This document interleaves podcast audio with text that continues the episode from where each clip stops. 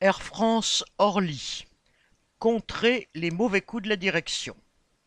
Mardi 28 novembre, à l'appel de plusieurs syndicats, environ 300 salariés d'Air France de la plateforme d'Orly se sont retrouvés pour manifester leur refus du transfert d'Orly à Roissy des activités de la compagnie prévues pour 2026. Parmi les manifestants, il y avait des agents du passage, aux côtés de mécaniciens de piste et du hangar, des assistants avions, des mécaniciens de cabine, des PNC, personnel navigant cabine, et quelques PNT, personnel navigant technique, ainsi que des magasiniers, des travailleurs des bureaux et de la logistique. Autant dire quasiment tout l'éventail des métiers menacés par le plan de déménagement de la direction.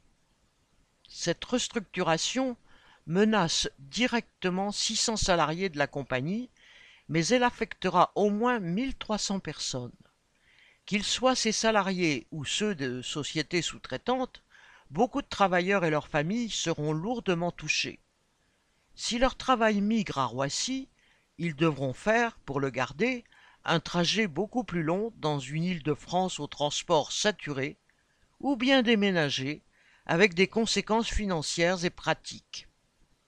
En transférant à sa filiale low cost Transavia l'activité des lignes jusqu'alors opérées depuis Orly, la direction d'Air France cherche bien sûr à faire des économies sur les salaires et à supprimer des emplois afin d'assurer encore la hausse de ses bénéfices. À l'heure où la compagnie fait un milliard de bénéfices par trimestre, les travailleurs d'Orly n'accepteront pas de perdre le moindre euro et encore moins de voir leurs conditions de vie dégradées.